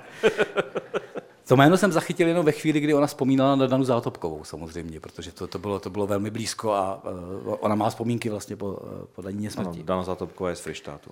Takže jedno máte a můžete vyplnit jako tajenku. No. Na mistrovství světa v orientačním běhu v roce 1991 získala Jana Cízlerová medaili jakou? Zlatou. Skvělý. No vidíte, zlatou. Vím to úplně přesně. Kuju. Tak jako přiznám se, tyhle věci vůbec jako nejsem. Mě to zatím jde, pokračujte, mě to začíná bavit. Počkejte. A poslední dvě, aby to bylo jako blízké, to je jediné, co jsem jako teoreticky jako věděl, což budou vědět tady úplně všichni, ale na to kladu Martinovi samozřejmě. Příjmení třinecké osobnosti fotbalu, to je jasné, podle níž je pojmenován stadion na Tyršově ulici. No. Labaj. No vidíte, taky no, to vím. Tak máte 3 body. No a pak už jsem si... Já a s pomocí celého Třince mám 3 body. No ale pozor, stánek společenského, kulturního a sportovního života v Třinci, kde bylo zřízeno první kino American, nese název Restaurace u... No, nahlas? Podešvy. U Podešvy. Je to přesně tak. Výborně. Ano. Je to jako Podešvy a to je zajímavé, že oni to musí ty děti vyplnit jako česky Podešvy a pak tam máte fotografii toho kina, respektive té hospody, kde je PODESCHV a s dvojitým V. Jo, prostě jak to tady funguje. A to bych neseděl do tajenky. Já bych to tajenku nebyl schopen jako vyplnit. Tak jenom to byla taková drobná odbočka. No já si myslím, že jsem to dal hezky, ten kvíz vlastně. Máte 4 body ze 4. Jsem takový sportovní typus. No tak jo. Takže v pohodě. Děkuji, že jste poslouchali až sem a že jsme takhle proskákali dějinami Třince v několika málo fokusech a dalo by se pokračovat ještě asi pestřejšími dějinami. Děkujeme moc. Děkujeme.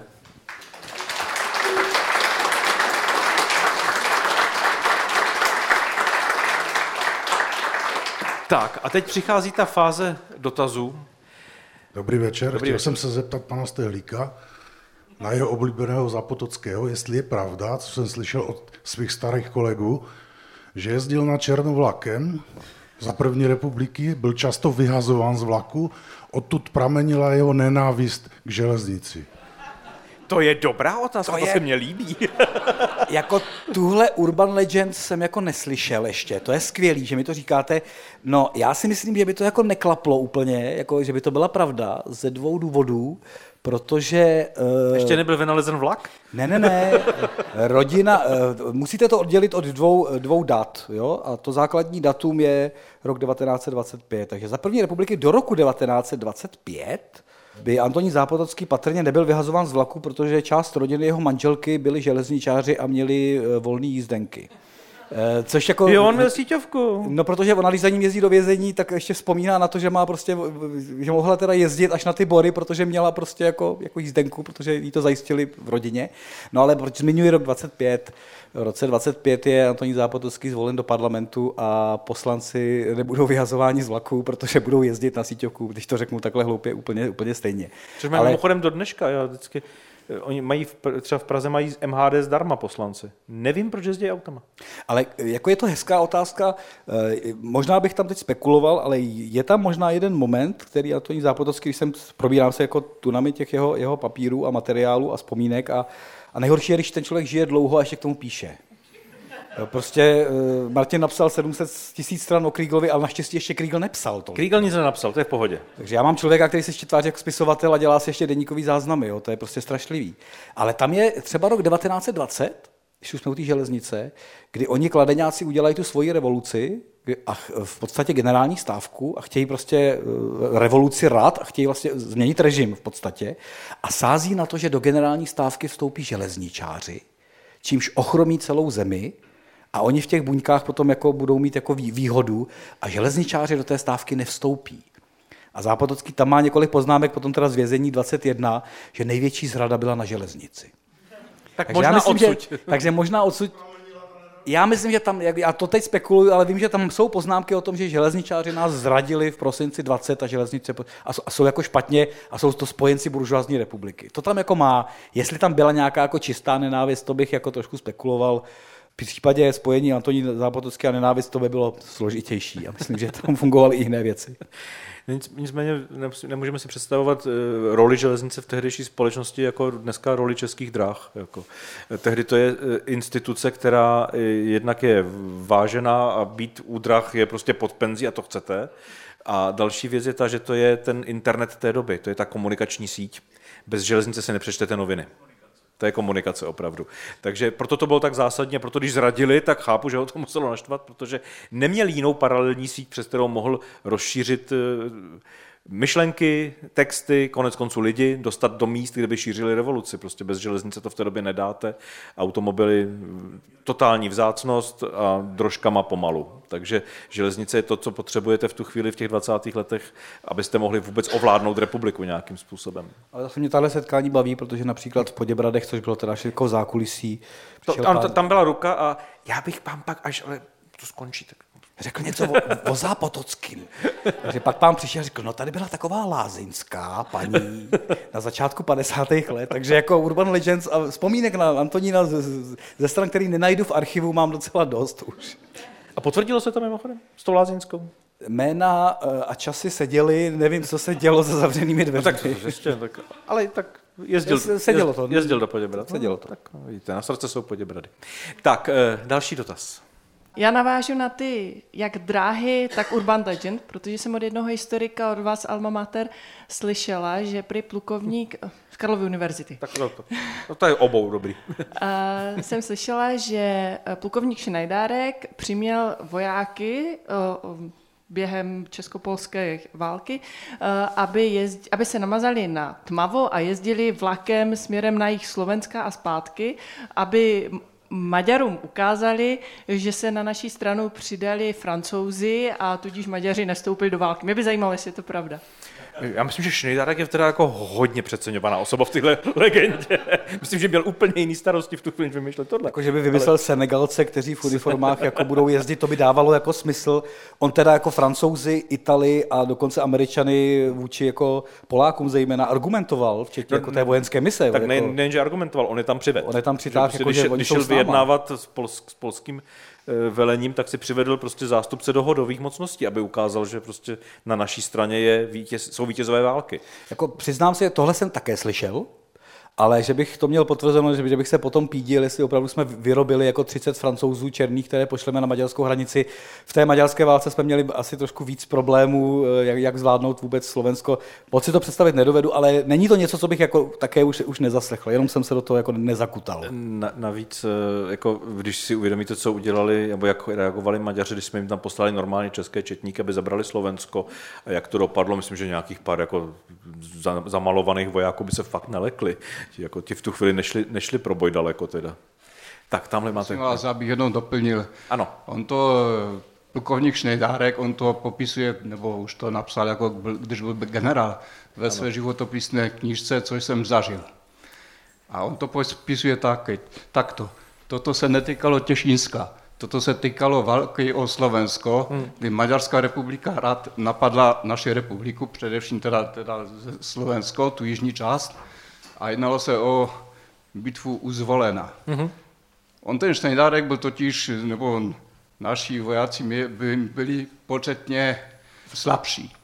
No a on prostě vymyslel takovou fintu, že ať se namalujou na černo, začnou spolu tak nějakou hatlamatýlkou mluvit, měli nějaké, taky se nějakým způsobem se přestrojili, že měli nějaké turbany nebo něco takového a chodili po nádražích a to. Ti Maďaři nebyli schopni rozlišit, kolik jich vlastně je a tím pádem jako v podstatě, když na ně zaútočili, tak si mysleli, že jich je hodně a ustoupili, takže tím pádem jako takovými fintami jako se to dalo i toto vyhrát. Tak to popisuje aspoň on. To určitě jako tyhle strategie se dělaly, tak jsou i ty příběhy z druhé světové války, kdy jako... Jo, teď to je já nevím, jestli na Discovery nebo na Primasu, nebo někde jde tam je přímo...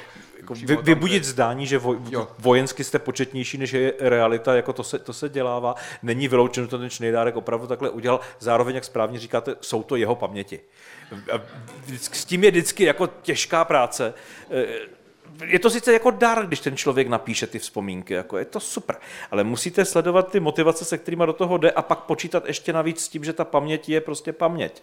Já bych se taky kolikrát u svých vlastních historiek hádal do krve o některých věcech a pak zjistím, že je to úplná pitomost, že to prostě jenom blbě pamatuju. Ale on tam třeba popisuje i z té války o Těšínsko věci, které nejenže jsou v rozporu s polským pohledem, to je asi celkem očekávatelné, ale které jsou jako nedoložitelné archivně. A jsou jako, nebo jsou doložitelné přesně opačně, než on to popisuje. Takže je tam vidět, že tam jako jsou momenty, když Šnejdárek jako si vylepšuje situaci nebo si jako reálně vymýšlí. A teď jako v chvíli tohle uděláte v těch pamětech, no tak kde všude to je? Kde všude už fabuluje ten člověk a kde všude si přidává? Že jo? To je prostě složitý. Ale to není jako výtka vůči Šnejdárkovi v tomhle ohledu, protože to dělají všichni skoro. Takže to bychom museli každému autorovi pamětí. Mně se vlastně v tomhle ohledu líbí velmi, že jedny z nejvíc sebeobhajujících pamětnických potřebujete 1000 stran textu na to, abyste vysvětlili svůj život, tak je to podezřelé. A Leni Riefenstahlová napsala na konci života své memoáry, ve kterých vysvětluje, že vlastně vůbec nevěděla, kdo byl Hitler a že vůbec nechápala politiku a točila jenom krásné filmy a zajímala jí krása přírody a tak dále. A zatímco v Německu ty paměti vyšly pod názvem memoáry, memoár se to jmenovalo, tak u nás to vyšlo pod mnohem přesnějším názvem V mé paměti. A myslím, že to je poměrně přesně, tak by to mělo pojmenováno vlastně vždycky. Takhle to ona má ve své paměti a takhle to chce, aby věděla. Takovým to já musím vlastně principem číst, protože když budu číst paměti jako teď jsme se dozvěděli, jak to bylo, protože on to ten člověk zažil. To, že jsem něco zažil, ještě není argument. Použiju, pamětníka použiju vlastně hodně rodinný příklad, což už teď říkám studentům, nikdy nepište o vlastní rodině. No to je jako, když doktor léčí vlastní příbuzné. Ano. No tak já jsem psal o babickém případu a vraždách na Vysočině v roce 1951 a jedním z odsouzených byl můj pradědeček, který o tom napsal paměti. A když musíte na začátku poděkovat v úvodu knihy za paměti pradědečka a pak na 10 místech řeknete, že to tak fakt nemohlo být. V rámci jako srovnání archivů. Babička neměla radost. No, rodina neměla radost, protože je to jako uchovávaná relikvie paměti, ale to je zejména silný na ten pocit těch 50. let. To, že se tam zmýlí ve věcech, kdy o někom řekne, že spáchal sebevraždu a ten člověk umírá v roce 91, tak to jsou jako tak frapantní věci, kdy ano, je lepší psát, když to není z vaší rodiny, ale je to přesně k charakteru těch pamětí. Prostě máte něco v hlavě, vyprávíte nějaký příběh, máte nějaký pocit, ale vždycky hodně kriticky. Vidíte, tady je potřeba ocenit některé historické figury, které jsou natolik zodpovědné k budoucím generacím, že třeba nemají děti. Tím pádem nemůžete mít... Proč se díváte na mě? Nemůžete mít... Vy jste byl nezodpovědný dost. Ale jako Kriegel neměl potomky. Tudíž není možné, aby nějaký příbuzný psal o Krieglovi. No, ale... je tady zodpovědnost. Chystáte-li se na kariéru významného muže či ženy. Ale ještě, když to tak, než půjde další dotaz, mně se zase líbí jako ten váš pohled, jak ty ženy, které většinou přežijí ty muže, no, to je další věc, pak pořádají ty kartony a ty materiály těch mužů a vlastně vyselektují se buď sami z těch dějin, anebo prostě něco neodevzdají. Jednak, ano, je tam poměr... Radši. Co něco? Něco většinu, ale to je jedna věc, ono se to totiž přesně proflákne v té korespondenci, tam je to vždycky vidět, když tam leží v těch archivech, v těch pozůstalostech svazky korespondence, zvláště rodinné, tak je to ten filtr, který máte vzít do ruky jako jeden z prvních a podívat se, jak je sestavena tou rodinou, co odevzdali, jestli tam jsou obě strany, takže Kriegel tam má báječnou korespondenci se svojí ženou, ale jsou tam jenom jeho dopisy. Její nejsou. Takže představa, že on to vyhazoval, je pitomost, protože schraňoval kdeco, takže jako to vyselektoval. Tady v tomhle případě ještě navíc to bylo specifické ze dvou důvodů. Jednak archivní fond sestavila ona sama, jako František zemřela, ona 20 let věnovala sestavování rodinného nebo jeho osobního fondu, takže v těch krabicích na konci jsou i její kartoteční lístky, kterýma to popisovala. Je to velice precizně udělané, ale samozřejmě tady jsem vám to vybrala a takhle chci, abyste o něm psali. Takže máte tam jako první zásadní filtr a ten druhý filtr vznikne v tom, že ona, když to v 80. letech jako schromáždí, tak aby to státní bezpečnost nezhaftla, tak to schová u několika známých a 40 kilo těchto materiálů zhaftne státní bezpečnost tím, že tam dojde, protože má agenty uvnitř té komunity a ví, kde to je uloženo, tak tam dojde a řekne tomu člověku, že to jsou materiály, které Kriegel ukradl prostě z fondu UVKSČ a musí být vráceny a samozřejmě dotyčný to vydá, takže než se to zase vrátí potom jako soudně do rukou Rivy, aby to pak skončilo v Národním archivu, tak je tam ještě filtr, že nevíme, co z toho ta státní bezpečnost vytáhne vlastně. Jako pravděpodobně nic, protože nic podstatného asi nechybí, ale nemáte tu jistotu, co všechno vyfiltrovali. No a pak to přináší ty komediální momenty, kdy máte korespondenci Krieglovu, kdy on je na Slovensku v roce 50, ne, Riva je v Lázních na Slovensku a on je v Praze v roce 56, v době, kdy se v Moskvě koná 20. sjezd. Tak my víme, že jako nemohl si v novinách přečíst Chruščovův projev o kultu Stalina, protože ten byl tajný. Ale i ty další projevy, které tam přednáší jak Chruščov, Mikojan a další na tom sjezdu, tak jsou vlastně pro někoho, jako je Kriegl, kdo se vyzná v tom systému a přesně ví, že když padne tahle věta, tak to znamená obrovský posun proti třeba stalinismu, tak tam už ty projevy jsou jako liberalizační v tu chvíli, i ty veřejné a tisknou se v těch novinách. Takže on si sedí v Praze, čte si noviny, vystřihuje si z časopisů a píše ty rivy o tom sjezdu, jak je z toho nadšený. A řekli tam tohle, to znamená, že je jasný odklon od kultu osobnosti nebo od Stalina. A teď to tam prostě popisuje a končí ta korespondence a zbytek si řekneme, až přijdeš zítra domů. Tam se jí říkáte, aspoň 2 dny tam ještě mohla baba zůstat. Jako, ten sjezd končil, jo? To zásadní si necháme domů, no to mám radost. Takže pak tam má to i tyhle aspekty. Takže ano, velmi často nám to v práci stěžují manželky. A nebo potomci, já už se 10 let trápím s biografií jednoho spisovatele, kterého ani nebudu říkat. Antonín Zápotocký? Ne. Františka Kožíka, spisovatele, který je zapomenut. A je velmi složitý a samozřejmě také rodina nevydá objektivně ty věci, protože on má nesmírně zajímavý, bouřlivý, řekněme, soukromý život jako velký spisovatel, ale k tomu se těžko dostaneme. Takže to máte v těch pamětech a osobních materiálech těžké. Tak, další dotaz, je-li nějaký? Já jsem se chtěl zeptat, jak vy v Praze třeba vnímáte ten tragismus toho Třinecka nebo Těšínska, kde zdejší lidé za druhé světové války byli na různých stranách fronty. Bojovali v Sovětském svazu, bojovali v Itálii, v polské armádě, bojovali ve Wehrmachtu, u Stalingradu, bojovali v Anglii, nebo teda na západní frontě a tady ten region to strašně poznamenalo a spousta těch lidí prostě tím strašně trpěla. Jenom pro takovou zajímavost, představte si, že varšavský pluk, nebo nevím, jak ta jednotka se jmenovala přesně, měla ve svém středu Shermana Firefly, který se jmenoval Třinec.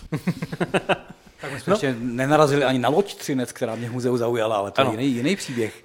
Tak když se ptáte, jak se na to díváme my v Praze, no tak já se na to nedívám z Prahy, já se na to dívám z té rodinné zkušenosti, protože, jak říkám, jsem z Rychvaldu a jako ty dokumenty máme taky ve složce a babička má ta vysvědčení v češtině, v polštině, v němčině a tak dále. A taky tam máme ty příběhy, kdy se chlapi potkají v hospodě po válce, první středu po válce se sejdou na pivu a zjistí, že jeden bojoval ve Wehrmachtu a druhý, že byl v RAF, že jo, protože šel přes Polsko v roce 1939 do exilu. Takže i tyhle příběhy jako to nese. Ale to je to 20. století. Jako to je to specifické, co mnohé regiony v Čechách nemají, protože mají mnohem vlastně jednodušší ten příběh v tom, že byly nacionálně buď čistě německé, nebo výrazně německé, nebo naopak nacionálně výrazně české a pak už to byl jako jednoznačné buď říše nebo protektorát a z toho vycházející důsledky, ale tady, jak se to propojuje a ještě do toho vstupuje ten polský fenomén, tak samozřejmě to o to pestřejší díky tomu nebo kvůli tomu. Tady můžete mít teď mi to posílala včera, jsem dostal jako právě od regionu zprávu z 50. let o domovní prohlídce. A co tam našli? A ten člověk tam měl Volkslistu, měl tam průkazku KSČ a měl tam ještě to tam národní sjednocení. A národní sjednocení, což je vlastně protektorát. Druhá republika, ano. Takže jako tam měl vlastně všechno, ale to jenom, ne protože byl kolaborant, ale protože prostě pracoval jako na nějakém místě, kde po něm vždycky ty režimy požadovaly, aby se jako přihlásil, aby měl ten patřičný papír v kapse. No tak protože chtěl pracovat na tom místě, tak ho vždycky v té kapse měl, no akorát to sebou neslo tyhle zvraty. Těžko mu to vyčítat, že prostě nebude každý zahazovat život jenom kvůli tomu, že se změnila ideologie. Když se podíváte na Těšínsko mezi roky 38 a 45, tak kolikrát se ta ideologie změní. To byste musel být jako kolotoč, abyste to jako vždycky stihnul. Jo.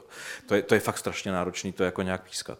Možná se vrátím ještě k jiné části té otázky, protože Martin to samozřejmě jako rychvalský a rodiny vnímá jinak. Mě tam zaujal ten pojem, jak vy se díváte v Praze, to se mi líbí. Já jsem rodák z Třebíče, jsem v Praze 20 let pracovně, ale spíš vidím, že identitně vnímám věci spíš skrze Vysočinu než úplně Prahu. Ale ten dotaz je moc hezký, možná v tom jako smutku nebo ne depresi, ale frustraci, kterou jako budu mít z té odpovědi. My se na to v Praze nedíváme nijak. Já si myslím, že to je největší problém, že tyhle dějiny nejsou v tom veřejném prostoru vnímaný. je to černobílý, je to, pardon, já jako muž z Vysočiny můžu dovolit téměř říct, ty dějiny jsou pragocentrický, ale ve smyslu i vnímání dějin a dějepisu. Prostě to, jak je to složité tady v regionu, což já sám jako historik objevuju teprve díky jak Martinovi, tak tomu, že jsme teď v Ostravě, předtím Karviná, Orlové jsme byli před 3 lety, tak je to vlastně jako fascinující pohled na ty rozporuplné dějiny, ale v tom vnímání, jak se to vnímá, tak je to něco z hlediska jako pražského centra, za mě teda řeknu fakt kriticky, jako něco vzdáleného, neznámého a pokrčení ramen. Není to v tom veřejném prostoru, myslím, že třeba to, jak když napíše Karin Lednická Životice a 10% lidí vůbec jako v republice, kteří něco čtou, zjistí jako pojem Volkslista, co to vůbec je. Tak to vůbec nebylo ve veřejném prostoru, to nikdo nevěděl, jako, to se tady jako dělo, to bylo tak složitý. Ten obraz to v tom centru jako podle mě nemá. Třeba zábavné, že se vlastně třeba v českém prostředí řeší, jako je přítomný v tom povědomí kolem kolaborace, protektorátu a těchto témat těžkých a náročných, je třeba pojem jako vlajkaři. To se tam jako... Když si vezmete, kolik bylo vlajkařů a kolik lidí muselo být jako řešit Volkslistu, tak je to úplně jiná síla. Jako. To byla vlastně strašně menšinová záležitost. Opravdu jako lidí, kteří se rozhodli aktivně nějak jako přidat na německou stranu, ta vlajka. A tady najednou máte nacionální problém, plošný problém vlastně najednou.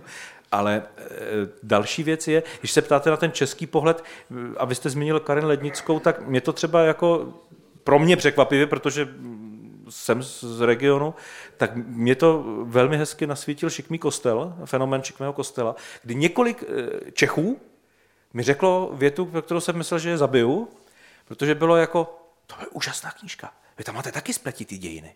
Jak vy taky? Ale to je zpátky, vy tam taky, jo, ne jako, už jsme vás vzali do dějin, jako to díky tomu tak velkoryse, báječné, děkujeme. Jo, jako, já vám dám vy taky. Jako, mikrofon sem dopředu. Já bych jako nechal některé, většinu svých studentů projít si právě jako v Třinci Hřbitov. Jenom jako ten jako aha efekt, jako co to tady jako je vlastně v těch dějinách za posledních 60 let, nebo 70, nebo 100 let. Není to vnímaný. Není to součástí toho příběhu, že vy a my, je to prostě takhle. Když jste byli na Hřbitově a byli jste v muzeu, jak vnímáte třeba, že krásná zvonice neogotická na Hřbitově je z ní dekapitovaná věžička, která je ukradena a přenesena do Třineckého muzea? Hezké, že jo? Máme tady kulturu. My jsme se spíš na tu stavbu smutně dívali, jako než bychom... Tak my jsme, pokud mluvíme o stejné, tak jsme prošli kolem, vidím tu ruku vzadu, dojde na ně, nebojte, ale pokud mluvíme o stejné stavbě, tak jsme kolem ní prošli a pokrčili jsme ramene, šli jsme teda dál, protože jsme nevěděli, co si myslet, ale nás tam spíš zaujala jiný věci vlastně to, že jak tam hezky se na těch pomnících prolínají katolíci, evangelíci, jak tam zajímavě chybí některé odsekané části těch nápisů, prostě Geborn, Gestorben se odsekávalo nějakým divným způsobem, nevím proč. Jako ta snaha, jako vlastně i ty pomníky mluví do velké části o těch dějinách. Je to ten moment, kdy jdete, jako nehledáte vlastního příbuzného, ale hledíte na to plošně, tak je najednou vypovídající zajímavým způsobem. A pak tam dozadu půjde mikrofon. My jsme byli letos v Těšínském pivovaru a ti Poláci tam měli jednu takovou krásnou teorii, že zlatý věk téhle z té části světa bylo Těšínské knížectví. Nevím, jak vy se na to díváte, ale mně se hrozně líbilo, jak ten chlap říkal, a Češi a Poláci nám to rozebrali. No ale do velké míry to samozřejmě, jo, prosím tam dozadu, mezi tím mikrofon došel, ono to samozřejmě do velké míry takhle lze nahlížet, tak jsem říkal, až první světová válka ten region rozdělí a udělá z něj 2 periferie 2 republik.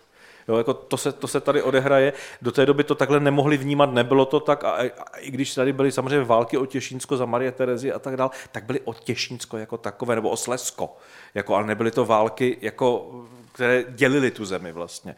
Ale navíc jako, je v tom samozřejmě čertovo kopítko v tom, že zlatý věk máte jako už za sebou. To bych jako nepřipouštěl tuhle perspektivu a nedržel bych se jí, protože ta není úplně motivační. Ale máme ji od Ovidiana za asi několik tisíc let, jako myslím, že zlatý věk a pak už je to jenom horší. Tak jako... Vždycky si najdeme jenom ten bod, co je trošku blíž v rámci zlatého věku, pro někoho zase první republika, prostě, ale vzývání zlatého věku bych jako vždycky viděl tak kriticky. To je prostě opatrně s tím, protože to vás jako podetne do budoucna v tom ty představě, že jo. Ale oblíbené kliše praví, že první nalezený nápis je o hruzu už není jak bývalo. Takže to je nějak, něco v lidské mentalitě tohle nám velí. Ale možná je jenom krátká poznámka zase z jiného regionu, ale související s tím s posledním, s tou jako trošku vtipem, jako Češi a Poláci nám to sebrali, to, co bylo hezké.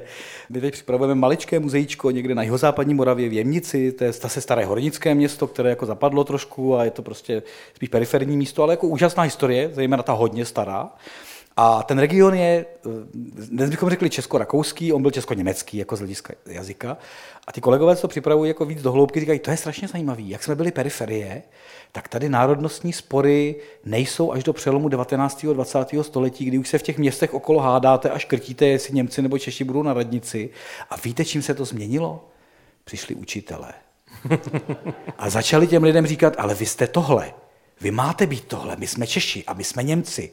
A příchodem několika aktivních učitelů do 10 let jsou tam národnostní spory.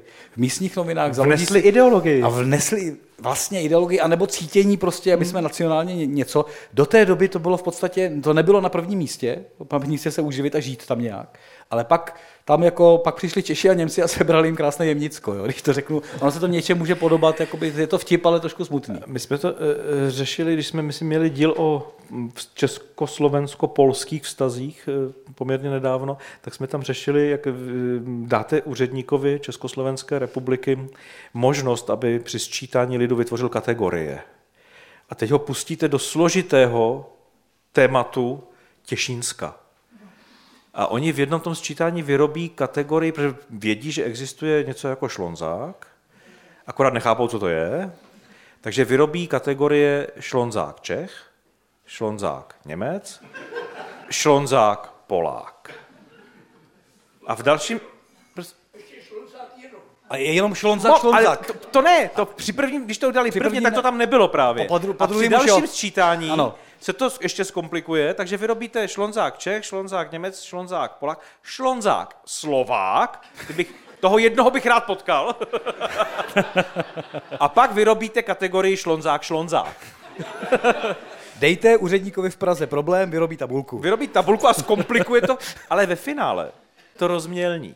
Rozemele to na prach, takže vlastně ten fenomén jako se vám rozdrtí, někdo se přihlásí takovej šlonzák, někdo takovej a najednou to jako nevidíte, vlastně to jako není ani menšina, protože to jsou malé skupinky, ale říkal jsem si, že příště, až bude sčítání lidu, ono to můžete vyplňovat vlastně poměrně svobodomyslně, asi si napíšu šlonzák. No, vy musíte udělat kampaň, aby to udělalo co nejvíc lidí, aby vás... Víte, já mám známýho, který při sčítání lidu do rubriky vyznání napsal miluji tě, takže jako... Tam se dá psát lecos. Dostal otázku, odpověděl. Ano. Nevím, co psal do rubriky pohlaví teda. Tak, doputoval mikrofon dozadu. Dobrý večer. Vy jste chtěli reagovat na tu kapličku, jsem měl takový pocit, nebo ne? Ne. Já bych se spíš chtěl vrátit k tématu třineckým železárnám a obzvláště k těm 40. a 50. letům, proč vůbec se snížila ta, řekněme, ta produktivita a efektivita. Protože ono se to moc neví, ale třinecké železárny brali železnou rudu ze Švédska, ale po druhé světové válce jsme začali odebírat železnou rudu ze Sovětského svazu, která byla nekvalitní. Takže ty třinecké pece na to nebyly právě stavěné, takže právě ta produkce šla velmi dolů a někde jsem dokonce slyšel, že to byly i nějaké politické procesy na začátku 50. let, to je bod 1. Dále potom ještě je i taky fenomén, že to Třinecko není výjimečné z hlediska toho průmyslu a obyvatel, ale i z hlediska dopravního, protože kromě toho, že tu byla nějaká ta jantarová cesta nebo nějaká měděná cesta, kromě i té železnice v tom 19. století, tak jsem nedávno zjistil i takovou informaci, protože se celkem o to velmi zajímám. Jelikož nedávno byl zprovozněný třinecký obchvat, tak první plány byly ze 60. let, ale objevil jsem 2 nezávislé mapky, které už v roce 1942 už někde bylo zakresleno, že nějaká, řekněme, silnice dálničního typu povede právě přes to Těšínsko, osa sever-jih. A to je vše. To, jsem si chvilku říkal, jestli si nemáme vyměnit místa teda. V druhé oblasti toho víte rozhodně víc než my. O 100%. No a v té první ohledně těch železáren, my občas říkáme v takovém bonmotu, my máme rádi otázky, v kterých jsou obsaženy odpovědi. A pokud mluvíte o kvalitě rudy, o efektivitě, tak prostě to je jako pohled na ta 50. leta. Ona jedna věc je jako hmota a objem. Jo, tam to prostě jde nahoru, prostě hmotově, Martin mluvil jako trojnásobně proti tomu. A druhá věc je kvalita.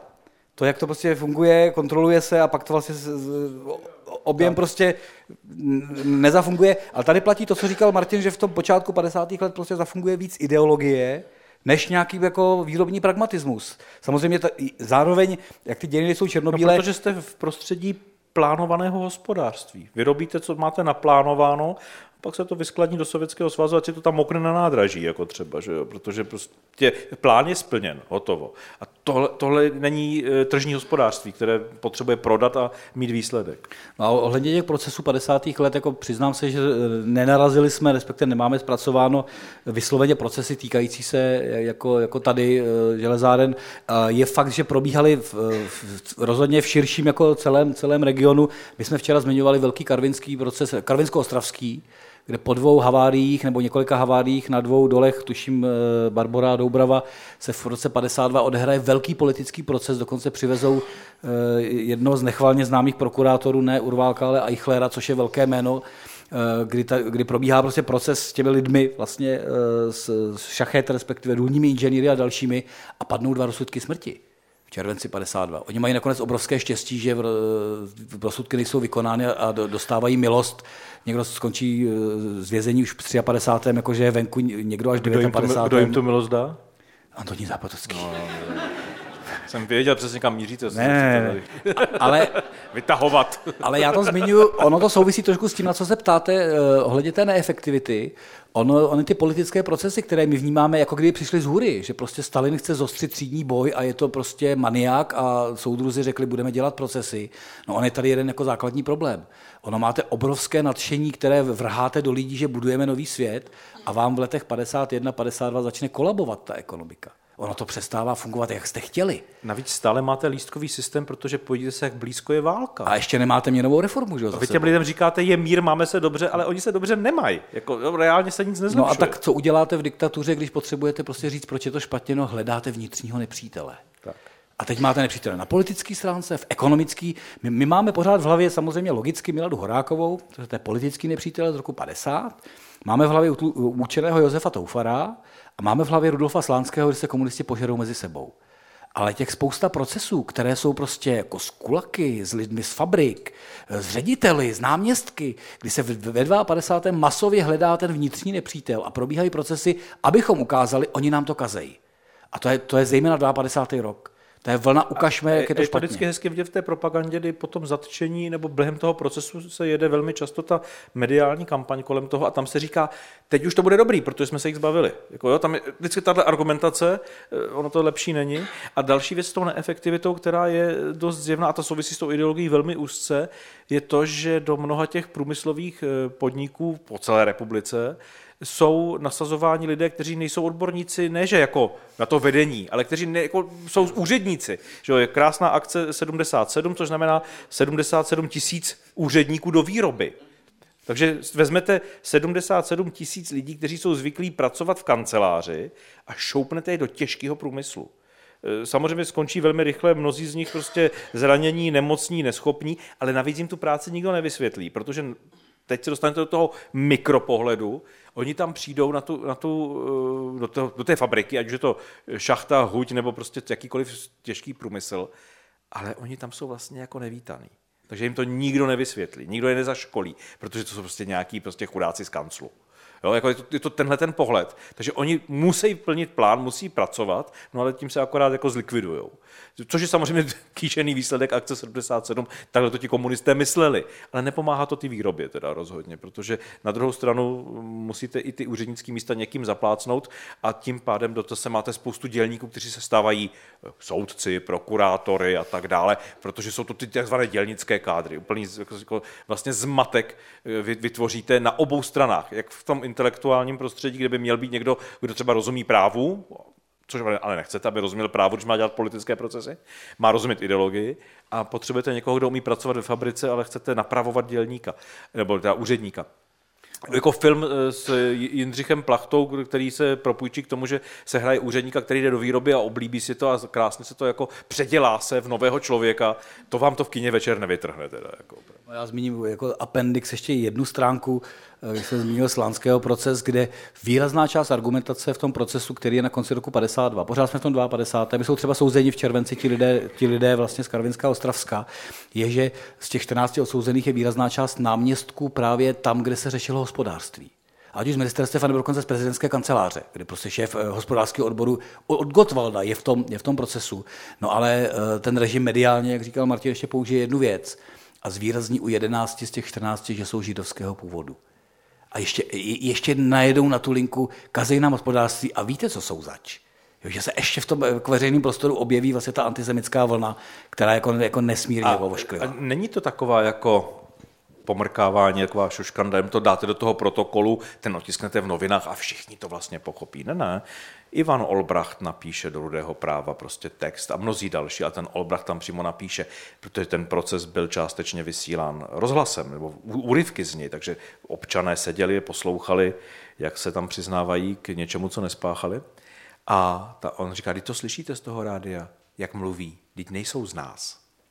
No, jako jasně to naznačuje těm lidem, říká, slyšíte, mají špatnou češtinu, to nejsou naši lidé. Jo? Ano, někteří z nich, jako André Simon a podobně, byli prostě mezinárodní, nebo třeba často byli německého původu a tak dále. Jakou pak to hraje roli, to je jenom propaganda v tu chvíli. Že? Myslím, že jsme přetekli náš čas. Tak, zeptám se, je-li poslední dotaz? Poslední. Zde je. Je váš. A teďko musí doputovat mikrofon. Pardon, a tam já vůbec nevidím. Jo, takhle. Tak vy budete mít poslední potomhle a už končíme.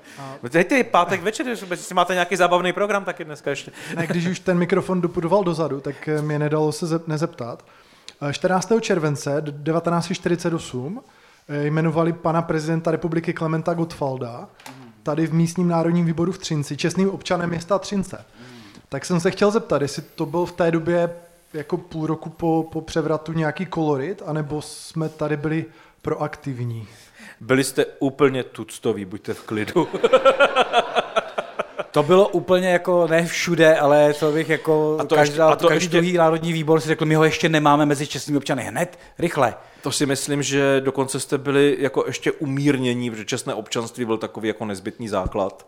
Taky jste mohli pojmenovávat ulice, školy. Ale tak v 71. tady socha, ne? Sochu, tak jasně, ale to souvisí už s jiným fenoménem. To už je jiný fenomén. To je jinak. To normalizace se vrací k únoru 48, jo. Protože odkazuje k začátku svého režimu, protože nemůže navazovat na posledních 5-10 let, jako tam to musí zamlčet. Takže říká, ne, ostatně, když se točí seriál Gottwald, že jo, film o Gottwaldovi nevznikne v 50. letech, že by Otakar Vávra natočil něco pěkného. No, Štěpnička to hraje v 80. A to se hráš v 80, protože se vracíte. Nicméně bylo to úplně normální. Jako můžete být úplně v klidu, vždycky tady před váma jako o 100 mil dopředu je Zlín. A spíše jako zajímavý v tomhle ohledu, jak se ta radnice pak s tím vyrovná po roce 90, jo, kdy máte jako obrovskou rozdílnost, že část radnic to nechá bejt. Tuším, že právě Karviná udělala už jako v květnu 90, že odebrala občanství, vlastně udělal 90. rok a hned, no ale třeba takové České Budějovice, oni ti Jihočeši jsou motor České Budějovice, takový pomalejší, 2017. Se jako probudí, jako si, a co bychom měli za agendu politickou? Odeberem Gottwaldovi občanství, jo, prostě. Čím za sebe jenom upozorníte. Jako, jo. A v roce 2021 to tuším odeberou Zápotovskému nebo komu. Ještě se jako Noskovi nebo podobným absurditám, ale vlastně až jako před pár let. V tomhle já to mám jednoduchý. Kríglovi zkusili dát občanství v Praze 2 jen jednou a nepovedlo se to. V té době je pokoj. Tak, poslední dotaz. Tak, já bych se chtěl zeptat, jestli je pravda, že Třinec po Mnichovské dohodě, jak začali polské bojůvky obsazovat tady Těšínsko, že Třinec byl 4. října 1938 jako první vůbec z těch měst zabrán. Mám to prostě trošičku z historických hledisek. Mečislav Borák, prostě zemský patriot velký, bohužel už je na boží paměti. velký historik a on se prostě tady tímhle tím trochu zajímal tím Těšínskem a tím Slezskem. Tak jednak bych Borákovi asi dost věřil, ale jako my se nebojíme, vy víte?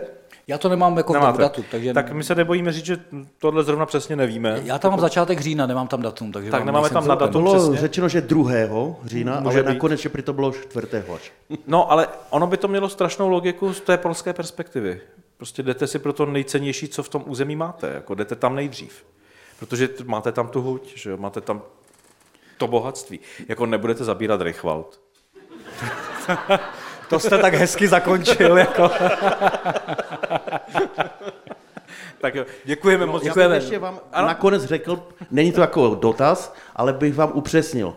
Ta holčička, co jste říkal, že ty tři na to snímku, ano. Že tam byla česká, polská a německá, tak ta česká je nejstarší občanka Třince, má 104 let. Žije. Pořád žije, úžasný. Nemá ráda publicitu. Mimochodem, ale tomu naprosto rozumíme. Ale mimochodem v tom případě... jsou dvě. No právě, to muselo být nějaký jako speciální, jako, jak se tomu říká, požehnání nebo něco takového. Setkat se jako holčička s Tomášem Masarykem znamená, že jste dlouhověký. Pamatujete si tu známku Masaryk držící dítě? To je holčička ze Žďáru nad Sázavou a žije v Kanadě. A je to z roku 29 ten obrázek, jako, takže taky si dopočítejte, už se blížíme ke 100. Takže jsou každopádně dvě nejméně. No takže jako dát Masarykovi kytku jako holka v kroji znamenalo prostě, že tady budete dlouho. Prožít si celý to těžký století. Honem si vybavu, já jsem žádnému prezidentovi kytku nedával jako holčička. Nikdy nevíte, co vás čeká. Děkujeme moc, že jste tady byli, děkujeme a případně jsme ještě ochotní k další diskuzi po konci nahrávání. Děkujeme a přejeme hezký večer a děkujeme, že jsme mohli být v Třinci. Díky za pozvání.